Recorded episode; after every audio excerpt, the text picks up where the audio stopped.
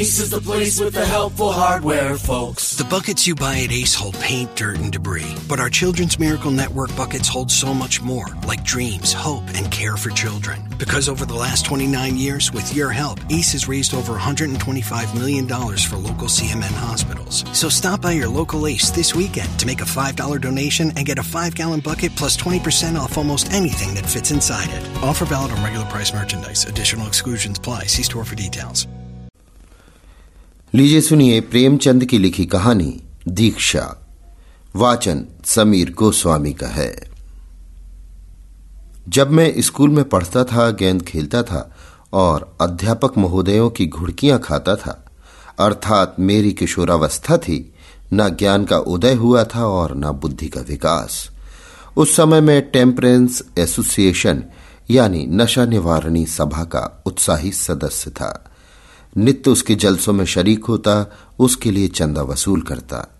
इतना ही नहीं, व्रतधारी भी था और इस व्रत के पालन का अटल संकल्प कर चुका था। प्रधान महोदय ने मेरे दीक्षा लेते समय जब पूछा, तुम्हें विश्वास है कि जीवन पर्यंत इस व्रत पर अटल रहोगे? तो मैंने निशंक भाव से उत्तर दिया, हाँ, मुझे पूर्ण विश्वास है। प्रधान ने मुस्कुराकर प्रतिज्ञा पत्र मेरे सामने रख दिया। उस दिन मुझे कितना आनंद हुआ था। गौरव से सिर उठाए घूमता फिरता था। कई बार पिताजी से भी बेअदबी कर बैठा, क्योंकि वो संध्या समय थकान मिटाने के लिए एक गिलास पी लिया करते थे। मुझे ये असह था।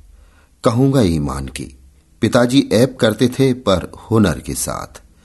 ज्यो ही जरा सा सुरूर आ जाता, आँखों में सुर्खी की आभा झलकने लगती कि ब्यालू करने बैठ जाते।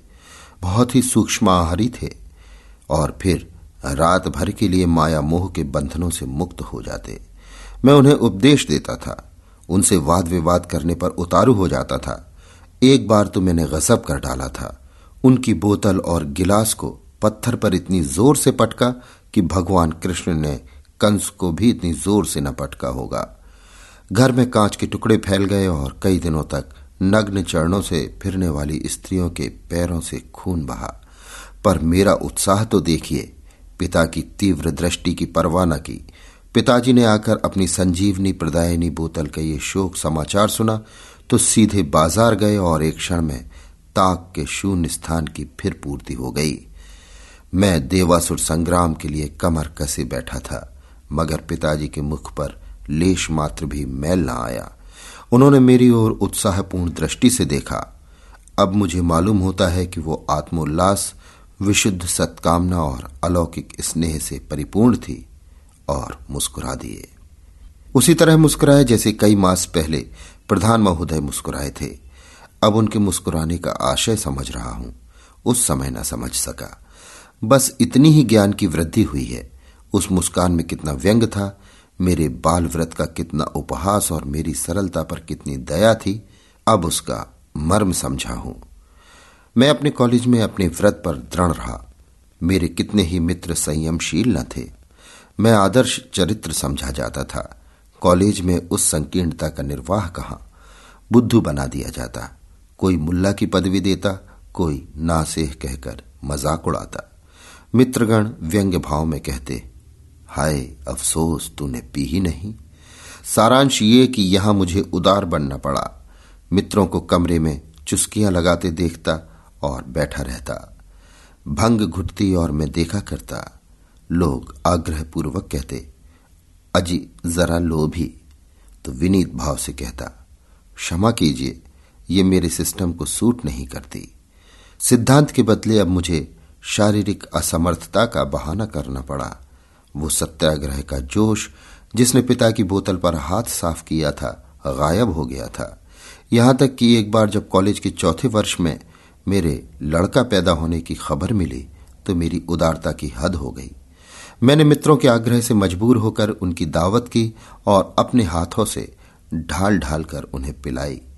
उस दिन साकी बनने में हार्दिक आनंद मिल रहा था।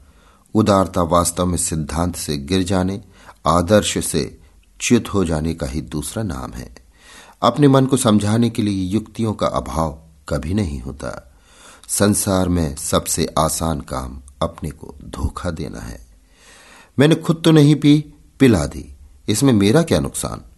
दोस्तों की दिल शिकनी तो नहीं की। मज़ा तो जब ही है कि दूसरों को पिलाएँ और खुद न पिए।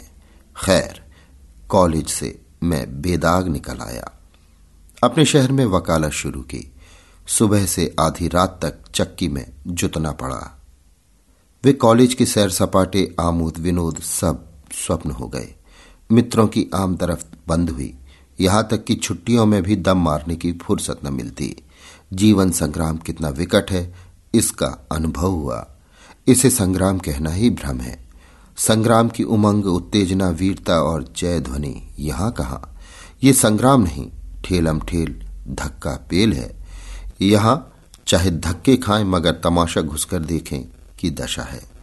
माशूक का वस्ल कहा? उसकी चौखट को चूमना, दरबान की गालियाँ खाना और अपना समूह लेकर चले आना। दिन भर बैठे बैठे अरुचि हो जाती। मुश्किल से दो चपातियाँ खाता और मन में कहता, क्या इन्हीं दो चपातियों के लिए सिर मगजन और दीदा रेजी है? मरो, खपो और व्यर्थ के लिए? इसके साथ ये अरमान भी थी कि अपनी मोटर हो, विशाल भवन हो, थोड़ी सी जमींदारी हो, कुछ रुपए बैंक में हो। पर यह सब हुआ भी तो मुझे क्या? संतान उनका सुख भोगेगी।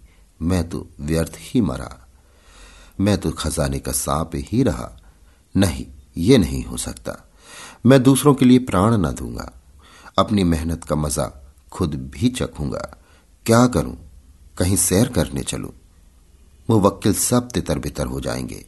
ऐसा नामी वकील तो हूँ नहीं कि मेरे बगैर काम ही ना चले। और कतिपय नेताओं की भांति असहयोग व्रत धारण करने पर भी कोई बड़ा शिकार देखूँ तो झपट पड़ूं।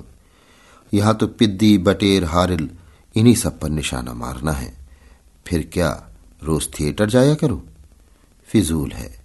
कहीं दो बजे रात को सोना नसीब होगा, बिना मौत मर जाऊँगा। आखिर मेरे हम पेशा और भी तो हैं। वे क्या करते हैं जो उन्हें बराबर खुश और मस्त देखता हूँ? मालूम होता है उन्हें कोई चिंता ही नहीं है। स्वार्थ सेवा अंग्रेज़ी शिक्षा का प्राण है। पूर्व संतान के लिए, यश के लिए, धर्म के लिए मरता है। पश्चिम अपने लिए। पूर्व में घर का स्वामी सबका सेवक होता है। वो सबसे ज़्यादा काम करता है। दूसरों को खिलाकर खाता, दूसरों को पहनाकर पहनता है। किंतु पश्चिम में वो सबसे अच्छा खाना अच्छा पहनना अपना अधिकार समझता है। यहाँ परिवार सर्वोपरि है। वहाँ व्यक्ति सर्वोपरि है। हम बाहर से पूर्व और भीतर से पश्चिम हैं। हमारे सत आदर्श दिन दिन लुप्त होते जा रहे हैं। मैंने सोचना शुरू किया, इतने दिनों की तपस्या से मुझे क्या मिल गया? दिन भर छाती फाड़कर काम करता हूँ, आधी रात को मुँह ढाप कर सो रहता हूँ। यह भी कोई ज़िंदगी है?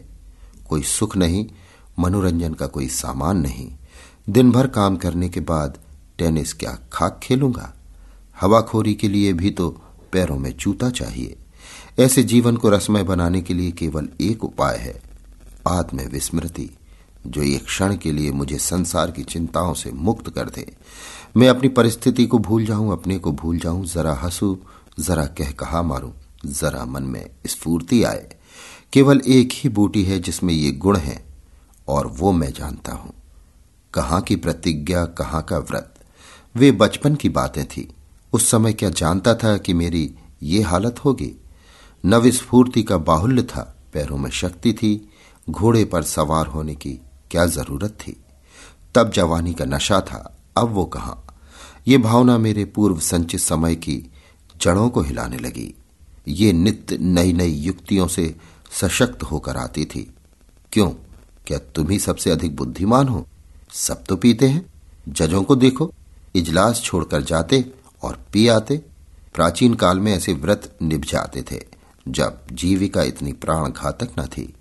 लोग हंसेंगे ही ना कि बड़े व्रतधारी की दुम बने थे। आखिर आ गए न चक्कर में। हंसने दो, मैंने नाहक व्रत लिया। उसी व्रत के कारण इतने दिनों की तपस्या करनी पड़ी। नहीं पी तो कौन सा बड़ा आदमी हो गया? कौन सम्मान पा लिया? पहले किताबों में पढ़ा करता था। ये हानि होती है, वो हानि होती है। मगर कहीं तो नुकसान होते नहीं देखता। हाँ, पियक्कड़ मदमस्त हो जाने की बात और है। उस तरह तो अच्छी से अच्छी वस्तु का दुरुपयोग भी हानिप्रद होता है। ज्ञान भी जब सीमा से बाहर हो जाता है तो नास्तिकता के क्षेत्र में पहुँचता है। पीना चाहिए एकांत में, चेतना को जागृत करने के लिए, सुलाने के लिए नहीं। बस पहले दिन जरा जरा झिझक होगी, फिर किसका डर है? ऐसी आयोजना करनी चाहिए कि लोग मुझे ज़बरदस्ती पिला दें। जिसमें अपनी शान बनी रहे। जब एक दिन प्रतिज्ञा टूट जाएगी तो फिर मुझे अपनी सफ़ाई पेश करने की ज़रूरत न रहेगी। घर वालों के सामने भी आँखें नीची न करनी पड़ेंगी। मैंने निश्चय किया, ये अभिनय होली के दिन हो। इस दीक्षा के लिए इससे उत्तम मुहूर्त कौन होगा? होली पीने पिलाने का दिन है। उस दिन मस्त हो जाना शम है। पवित्र होली अगर हो सकती है तो पवित्र चोरी, पवित्र रिश्वत सितानी भी हो सकती है। होली आई अब की बहुत इंतज़ार के बाद आई। मैंने दीक्षा लेने की तैयारी शुरू की। कई पीने वालों को निमंत्रित किया। केलनर की दुकान से विस्की और शैंपेन मंगवाई। लेमनेड, सोडा, बर्फ़, गजक, खमीरा, तंबाकू वगैरह सब सामान मंगवाकर लैस कर दिया। कमरा बहुत बड़ा न था। कानूनी किताबों की अलमारियाँ हटवा दी, फर्श बिछवा दिया। और शाम को मित्रों का इंतज़ार करने लगा। जैसे चिड़िया पंख फैलाए, बहेलिए को बुला रही हो। मित्रगण एक एक करके आने लगे। नौ बजते बजते सबके सब आ बिराजे। उनमें कई तो ऐसे थे, चुल्लू में उल्लू हो जाते थे। पर कितने ही कुंभज ऋषि के अनुयायी थे। पूरे समुद्र सोख, बोतल की बोतल, गटगट आ जाए और आँखों में सुर्खी न आए। मैंने बोतल, गिलास और गजक की तस्तरियाँ सामने लाकर रखी। एक महाशय बोले, यार, बर्फ़ और सोडे के बगैर लुत्फ ना आएगा। मैंने उत्तर दिया, मंगवा रखा है, भूल गया था। एक तो फिर बिस्मिल्ला हो। दूसरा, साकी कौन होगा? मैं, ये खिदमत मेरे सुपुर्द कीजिए। मैंने प्यालियाँ भर भर कर देनी शुरू की और यार लोग पीने लगे। हु हक का बाज़ार गर्म हुआ। अश्लील हास परिहास की आंधी सी चलने लगी, पर मुझे कोई न पूछता था। खूब अच्छा उल्लू बना, शायद मुझसे कहते हुए सकचाते हैं, कोई मज़ाक से भी नहीं कहता। मानो मैं वैषणा हूँ, इन्हें कैसे इशारा करूँ? आखिर सोचकर बोला, मैंने तो कभी पी ही नहीं। एक मित्र, क्यों नहीं पी? ईश्वर के यहाँ आपको इसका जवाब देना पड़ेगा। दूसरा, फरमाइए जनाब, फरमाइए। फरमाइए क्या जवाब दीजिएगा? मैं ही उसकी तरफ़ से पूछता हूँ, क्यों नहीं पीते?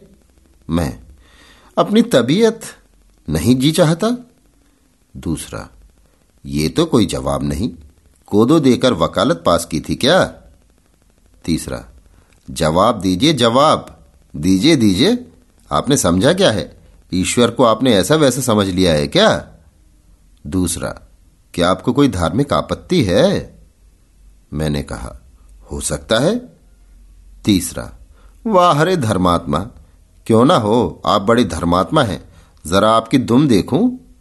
मैं, क्या धर्मात्मा आदमियों की दुम होती है? चौथा, और क्या? किसी के हाथ की, किसी के दो हाथ की? आप हैं किस फेर में? दुमदारों के सिवा, आज धर्मात्मा है ही कौन? हम सब पापात्मा हैं। तीसरा धर्मात्मा वकील। ओह, धर्मात्मा वैश्य। ओह। दूसरा, धार्मिक आपत्ति तो आपको हो ही नहीं सकती। वकील होना धार्मिक विचारों से शून्य होने का चिन्ह है। मैं, भाई मुझे सूट नहीं करती। तीसरा, अब मार लिया, मूजी को मार लिया। आपको सूट नहीं करती। मैं सूट करा दूँ? दूसरा, क्या किसी डॉक्टर ने मना किया है? मैं, नहीं। तीसरा, वाह वाह, आप खुद ही डॉक्टर बन गए। अमृत आपको सूट नहीं करता। अरे धर्मात्मा जी, एक बार पी के देखिए। दूसरा, मुझे आपके मुँह से ये सुनकर आश्चर्य हुआ। भाई जी, ये दवा है महा औषधि है, यही सोमरस है। कहीं आपने टेम्परेंस की प्रतिज्ञा तो नहीं ले ली है? मैं, मान लीजिए ली हो तो? तीसरा तो आप बुद्धू हैं सीधे सीधे कोरे बुद्धू। चौथा, जाम चलने को है सब, अहले नज़र बैठे हैं। आँख साकी न चुराना, हम इधर बैठे हैं। दूसरा, हम सभी टेम्परेंस के प्रतिज्ञाधारी हैं, पर जब वो हम ही नहीं रहे तो वो प्रतिज्ञा कहाँ रही? हमारे नाम वही हैं, पर हम वो नहीं हैं। जहाँ लड़कपन की बातें गई, वहीं प्रतिज्ञा भी गई। मैं, आखिर इससे फ़ायदा क्या है? दूसरा ये तो पीने ही से मालूम हो सकता है। एक प्याली पीजिए, फ़ायदा ना मालूम हो तो फिर ना पीजिएगा। तीसरा, मारा मारा आप मूजी को पिलाकर छोड़ेंगे। चौथा, ऐसे में ख्वार हैं, दिन रात पिया करते हैं। हम तो सोते में तेरा नाम लिया करते हैं। पहला, तुम लोगों से ना बनेगा, मैं पिलाना जानता हूँ। ये महाशय मोटे ताजे आदमी थे। मेरा टेटुआ दबाया और प्याली मुँह से लगा दी। मेरी प्रतिज्ञा टूट गई, दीक्षा मिल गई, मुराद पूरी हुई। किंतु बनावटी क्रोध से बोला, आप लोग अपने साथ मुझे भी ले डूबे। दूसरा, मुबारक हो मुबारक। तीसरा, मुबारक मुबारक, सौ बार मुबारक। नवदीक्षित मनुष्य बड़ा ही धर्मपरायण होता है। मैं संध्या समय दिन भर की वाग्वितंडा से छुटकारा पाकर, जब एकांत में अथवा दो चार मित्रों के साथ बैठकर प्याले पर प्याला चढ़ाता तो चित्त उल्लासित हो उठता था।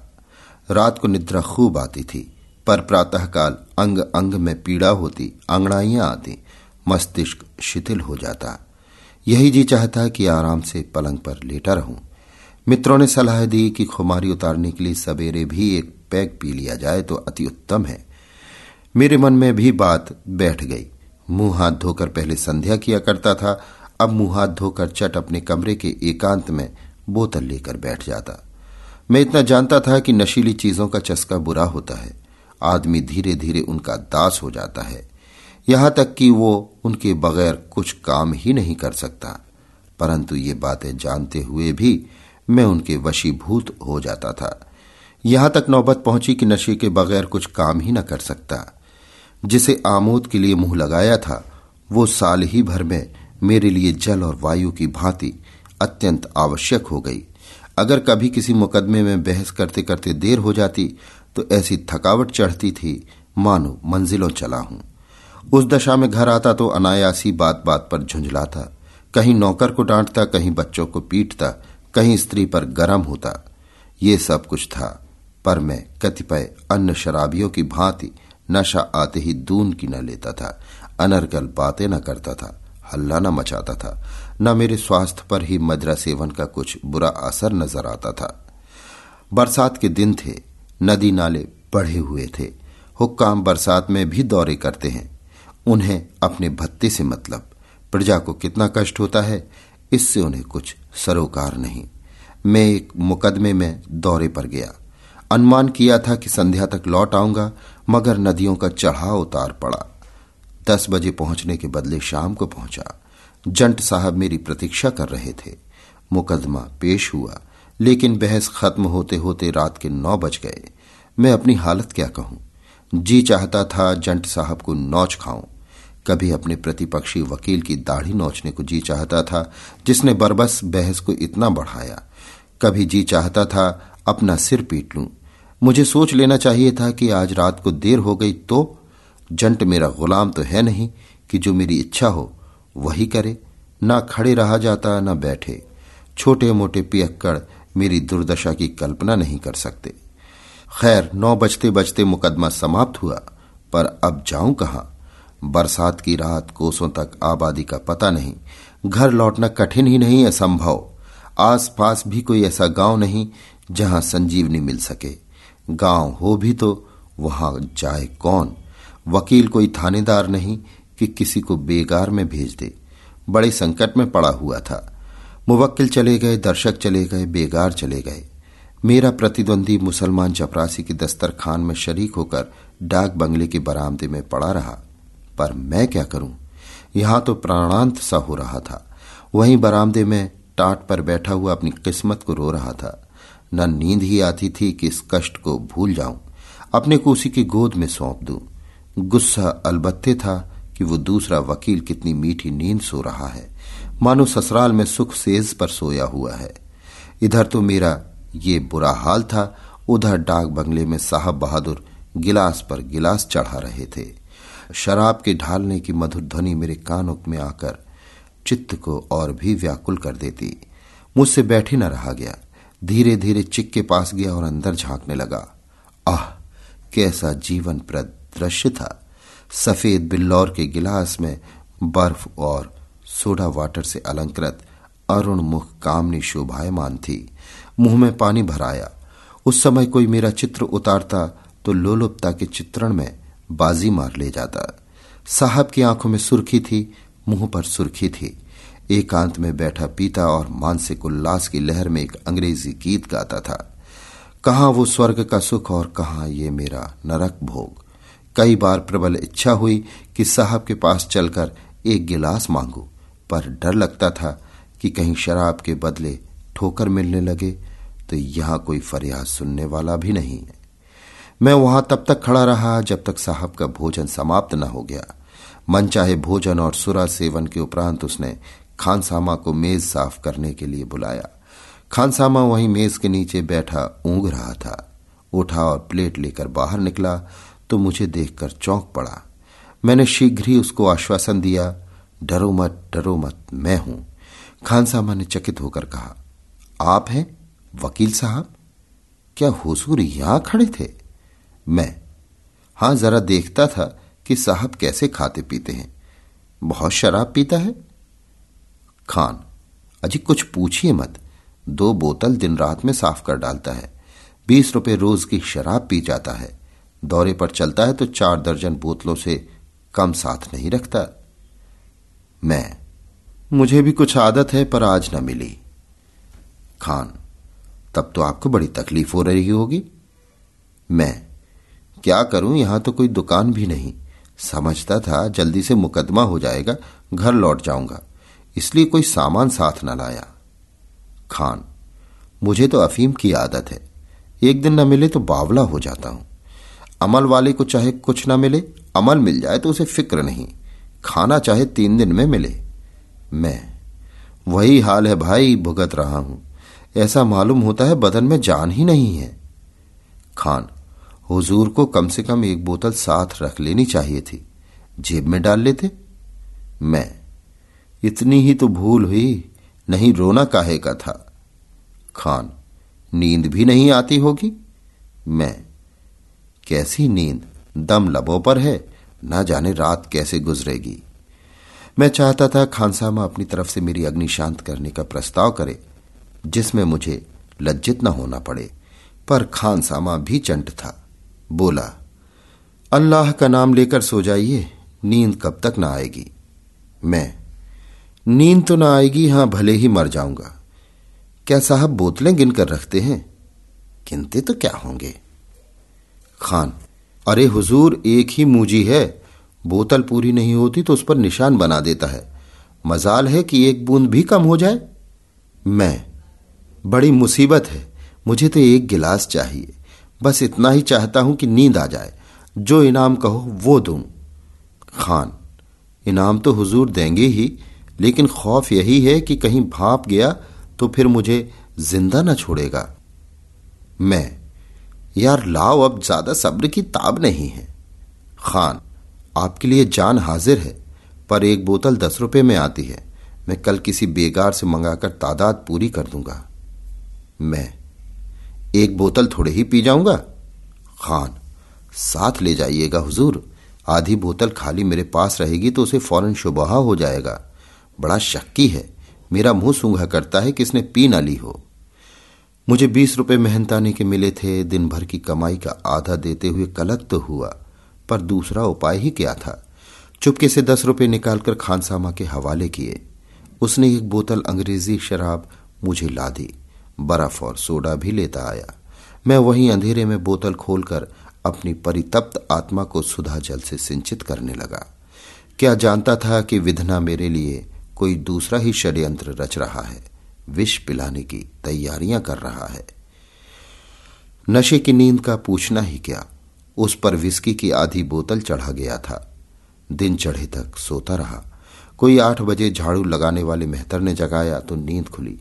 शराब की बोतल और गिलास सिराहने रखकर छतरी से छिपा दिया था। ऊपर से अपना गाउन डाल दिया था। उठते ही उठते सिराहने निगाह गई। बोतल और गिलास का पता न था। कलेजा धक से हो गया। खानसामा को खोजने लगा कि पूछूँ, उसने तो नहीं उठाकर रख दिया। इस विचार से उठा और टहलता हुआ डाक बंगले के पिछवाड़े गया, जहाँ नौकरों के लिए अलग कमरे बने हुए थे।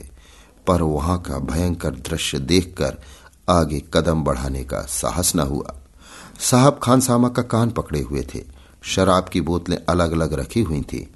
साहब एक, दो, तीन करके गिनते थे और खानसामा से पूछते थे, एक बोतल और कहाँ गया? खानसामा कहता था, हुजूर खुदा मेरा मुँह काला करे, जो मैंने कुछ भी दगल फ़सल की हो। साहब, हम क्या झूठ बोलता है? उनतीस बोतल नहीं था? खान, हुजूर खुदा की कसम, मुझे नहीं मालूम कितनी बोतलें थी। इस पर साहब ने खान सामा के कई तमाचे लगाए। फिर कहा, तुम गिने, तुम ना बताएगा तो हम तुमको जान से मार डालेगा। हमारा कुछ नहीं हो सकता। हम हाकिम है और हाकिम लोग हमारा दोस्त है। हम तुमको अभी अभी मार डालेगा। नहीं तो बतला दे एक बोतल कहाँ गया। मेरे प्राण सूख गए। बहुत दिनों के बाद ईश्वर की याद आई। मन ही मन गोवर्धनधारी का स्मरण करने लगा। अब लाज तुम्हारे हाथ है भगवान। तुम ही बचाओ तो नैया बच सकती है, नहीं तो मजदार में डूबी जाती है। अंग्रेज़ है, न जाने क्या मुसीबत ढा दे। भगवान खानसामा का मुँह बंद कर दो, उसकी वाणी हर लो। तुमने बड़े बड़े द्रोहियों और दुष्टों की रक्षा की है। अजामिल को तुम ही ने तारा था। मैं भी द्रोही हूँ। द्रोहियों का द्रोही हूँ। मेरा संकट हरो। अब की जान बची तो शराब की ओर आँख ना उठाऊँगा। मार के आगे भूत भागता है। मुझे प्रतिक्षण ये शंका होती थी कि कहीं ये लोकोक्ति चरितार्थ ना हो जाए। कहीं खानसामा खुल ना पड़े। नहीं तो फिर मेरी खैर नहीं। सनद छीने जाने का, चोरी का मुकदमा चल जाने का अथवा जज साहब से तिरस्कृत किए जाने का इतना भय न था जितना साहब के पदाघात का लक्ष्य बनने का। जालिम हंटर लेकर दौड़ना पड़े। यो मैं इतना दुर्बल नहीं हूँ हष्ट पुष्ट और साहसी मनुष्य हूँ। कॉलेज में खेलकूद के लिए पारितोषिक पा चुका हूँ। अब भी बरसात में दो महीने मुगदर फिर लेता हूँ। लेकिन उस समय भय के मारे बुरा हाल था। मेरे नैतिक बल का आधार पहले ही नष्ट हो चुका था। चोर में बल कहा, मेरा मान, मेरा भविष्य, मेरा जीवन, खानसामा के केवल एक शब्द पर निर्भर था, केवल एक शब्द पर। किसका जीवन सूत्र इतना क्षीण, इतना जीर्ण, इतना जर्जर होगा? मैं मन ही मन प्रतिज्ञा कर रहा था, शराबियों की तौबा नहीं, सच्ची दृढ़ प्रतिज्ञा कि संकट से बचा लो तो फिर शराब न पीऊँगा। मैंने अपने मन को चारों ओर से बाँध रखने के लिए उसके कुतर्कों का द्वार बंद करने के लिए एक भीषण शपथ खाई। मगर हाय रे दुर्देव, कोई सहायक न हुआ। न गोवर्धनधारी ने सुधली, न नरसिंह भगवान ने। वे सब सतयुग में आया करते थे। न प्रतिज्ञा कुछ काम आई, न शपथ का कुछ असर हुआ। मेरे भाग्य या दुर्भाग्य में जो कुछ बदा था, वो होकर रहा। वेदना ने मेरी प्रतिज्ञा सुदृढ़ रखने के लिए शपथ को यथेष्ट न समझा। खानसामा बेचारा अपनी बात का धनी था। थप्पड़ खाए, ठोकर खाई, दाढ़ी नुचवाई, पर ना खुला ना खुला। बड़ा सत्यवादी वीर पुरुष था। मैं शायद ऐसी दशा में इतना अटल न रह सकता। शायद पहले ही थप्पड़ में उगल देता। उसकी ओर से, उसकी ओर से मुझे जो घोर शंका हो रही थी, वो निर्मूल सिद्ध हुई। जब तक जीऊँगा, उस वीर आत्मा का गुणानुवाद करता रहूँगा। पर मेरे ऊपर दूसरी ही ओर से वज्रपात हुआ। खानसामा पर जब मारधाड़ का कुछ असर न हुआ तो साहब उसके कान पकड़े हुए डाक बंगले की तरफ़ चले। मैंने उन्हें आते देखा, चटपट सामने बरामदे में जा बैठा, और ऐसा मुँह बना लिया मानो कुछ जानता ही नहीं। साहब ने खानसामा को लाकर मेरे सामने खड़ा कर दिया। मैं भी उठकर खड़ा हो गया। उस समय यदि कोई मेरे हृदय को चीरता तो रक्त की एक बूंद भी ना निकलती। साहब ने मुझसे पूछा, वेल वकील साहब, तुम शराब पीता है? मैं इनकार न कर सका। तुमने रात शराब पी थी? मैं इनकार न कर सका। तुमने मेरे इस खानसामा से शराब ली थी? मैं इनकार न कर सका। तुमने रात को शराब पीकर बोतल और गिलास अपने सिर के नीचे छिपा कर रखा था? मैं इनकार न कर सका। मुझे भय था कि खानसामा कहीं खुल ना पड़े, पर उल्टे मैं ही खुल पड़ा। तुम जानता है ये चोरी है। मैं इनकार न कर सका। हम तुमको मुअत्तल कर सकता है, तुम्हारा सनद छीन सकता है, तुमको जेल भेज सकता है। यथार्थ ही था। हम तुमको ठोकरों से मारकर गिरा सकता है, हमारा कुछ नहीं हो सकता। यथार्थ ही था। तुम काला आदमी वकील बनता है, हमारे खानसामा से चोरी का शराब लेता है, तुम सुअर, लेकिन हम तुमको वो सजा देगा जो तुम पसंद करे। तुम क्या चाहता है? मैंने कांपते हुए कहा, हुजूर मुआफी चाहता हूँ। नहीं, हम सजा पूछता है। जो हुजूर मुनासिब समझे अच्छा यही होगा। ये कहकर उस निर्दयी निरपिशाच ने दो सिपाहियों को बुलाया और उनसे मेरे दोनों हाथ पकड़वा दिए। मैं मौन धारण किए, इस तरह सिर झुकाए खड़ा रहा, जैसे कोई लड़का अध्यापक के सामने बैंत खाने को खड़ा होता है। इसने मुझे क्या दंड देने का विचार है? कहीं मेरी मुश्कें तो न कसवाएगा, या कान पकड़कर उठा बैठी तो न करवाएगा। देवताओं से सहायता मिलने की कोई आशा तो न थी, पर अदृश्य का आवाहन करने के अतिरिक्त और उपाय ही क्या था? मुझे सिपाहियों के हाथ छोड़कर साहब दफ्तर में गए और वहाँ से मोहर छापने की स्याही और ब्रश लिए हुए निकले। अब मेरी आँखों से अश्रुपात होने लगा। ये घोर अपमान और थोड़ी सी शराब के लिए। वो भी दुगने दामों पर। साहब ब्रश से मेरे मुँह में कालिमा पोत रहे थे। वो कालिमा जिसे धोने के लिए सेरों साबुन की ज़रूरत थी और मैं भीगी बिल्ली की भांति खड़ा था। उन दोनों यमदूतों को भी मुझ पर दया न आती थी। दोनों हिंदुस्तानी थे, पर उन्हीं के हाथों मेरी ये दुर्दशा हो रही थी। इस देश को स्वराज मिल चुका। साहब कालिमा पोतते और हँसते जाते थे। यहाँ तक कि आँखों के सिवा तिल भर भी जगह न बची। थोड़ी सी शराब के लिए आदमी से वन मानुष बनाया जा रहा था। दिल में सोच रहा था, यहाँ से जाते ही जाते बचा, पर मानहानि की नालिश कर दूँगा, या किसी बदमाश से कह दूँगा, इजलास पर ही बचा कि जूतों से खबर ले। मुझे वन मानुष बनाकर साहब ने मेरे हाथ छुड़वा दिए, और ताली बजाता हुआ मेरे पीछे दौड़ा। नौ बजे का समय था। कर्मचारी, मुवक्किल, चपरासी, सभी आ गए। सैकड़ों आदमी जमा थे। मुझे न जाने क्या शामत सूझी के वहाँ से भागा। ये उस प्रहसन का सबसे करुणाजनक दृश्य था। आगे आगे मैं दौड़ता जाता था, पीछे पीछे साहब और अन्य सैकड़ों आदमी तालियाँ बजाते। लेना लेना जाने न पावे का गुल मचाते दौड़े जाते थे। मानो किसी बंदर को भगा रहे हों। लगभग एक मील तक ये दौड़ रहे। वो तो कहो, मैं कसरती आदमी हूँ बच कर निकल आया। नहीं मेरी ना जाने और क्या दुर्गति होती।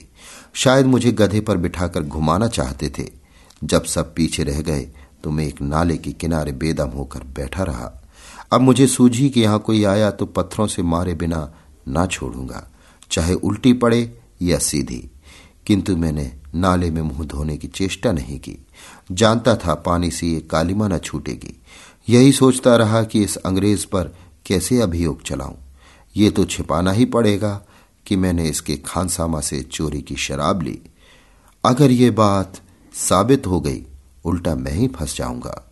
क्या हरज है इतना छिपा दूँ? शत्रुता का कारण कुछ और ही दिखा दूँगा, पर मुकदमा ज़रूर चलाना चाहिए। जाऊँ कहाँ? ये कालिमा मंडित मुँह किसे दिखाऊँ? हाय, बदमाश को कालिक ही लगानी थी तो क्या तवे में कालिक ना थी, लैंप में कालिक ना थी? कम से कम छूट तो जाती। जितना अपमान हुआ है, वहीं तक रहता। अब तो मानो अपने कुकृत्य का स्वयं ढिंडोरा पीट रहा हूँ। दूसरा होता तो इतनी दुर्गति पर डूब मरता। गनीमत यही थी कि अभी तक रास्ते में किसी से मुलाकात नहीं हुई थी। नहीं तो उसे कालिमा संबंधी प्रश्नों का क्या उत्तर देता। जब जरा थकन कम हुई तो मैंने सोचा, यहाँ कब तक बैठा रहूँगा? लाओ, एक बार यत्न करके देखूँ तो शायद स्याही छूट जाए। मैंने बालू से मुँह रगड़ना शुरू किया, देखा तो स्याही छूट रही थी।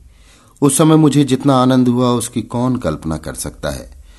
फिर तो मेरा हौसला बढ़ा। मैंने मुँह को इतना रगड़ा कि कई जगह चमड़ा तक छिल गया। किंतु वो कालिमा छुड़ाने के लिए मुझे इस समय बड़ी से बड़ी पीड़ा भी तुच्छ जान पड़ती थी।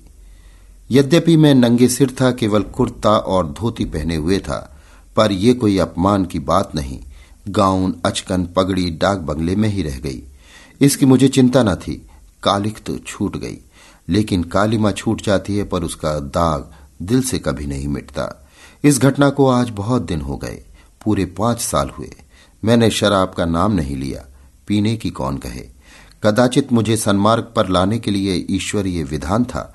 कोई युक्ति, कोई तर्क, कोई चुटकी मुझ पर इतना स्थायी प्रभाव न डाल सकती थी।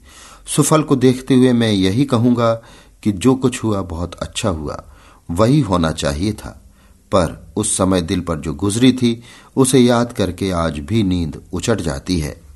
अब विपत्ति कथा को क्यों तूल दूँ? पाठक स्वयं अनुमान कर सकते हैं। खबर तो फैल गई, किंतु मैंने झेपने और शर्माने के बदले बेहयाई से काम लेना अधिक अनुकूल समझा। अपनी बेवकूफ़ी पर हंसता था और बेधड़क अपनी दुर्दशा की कथा कहता था। हाँ चालाकी ये की कि उसमें कुछ थोड़ा सा अपनी तरफ़ से बढ़ा दिया।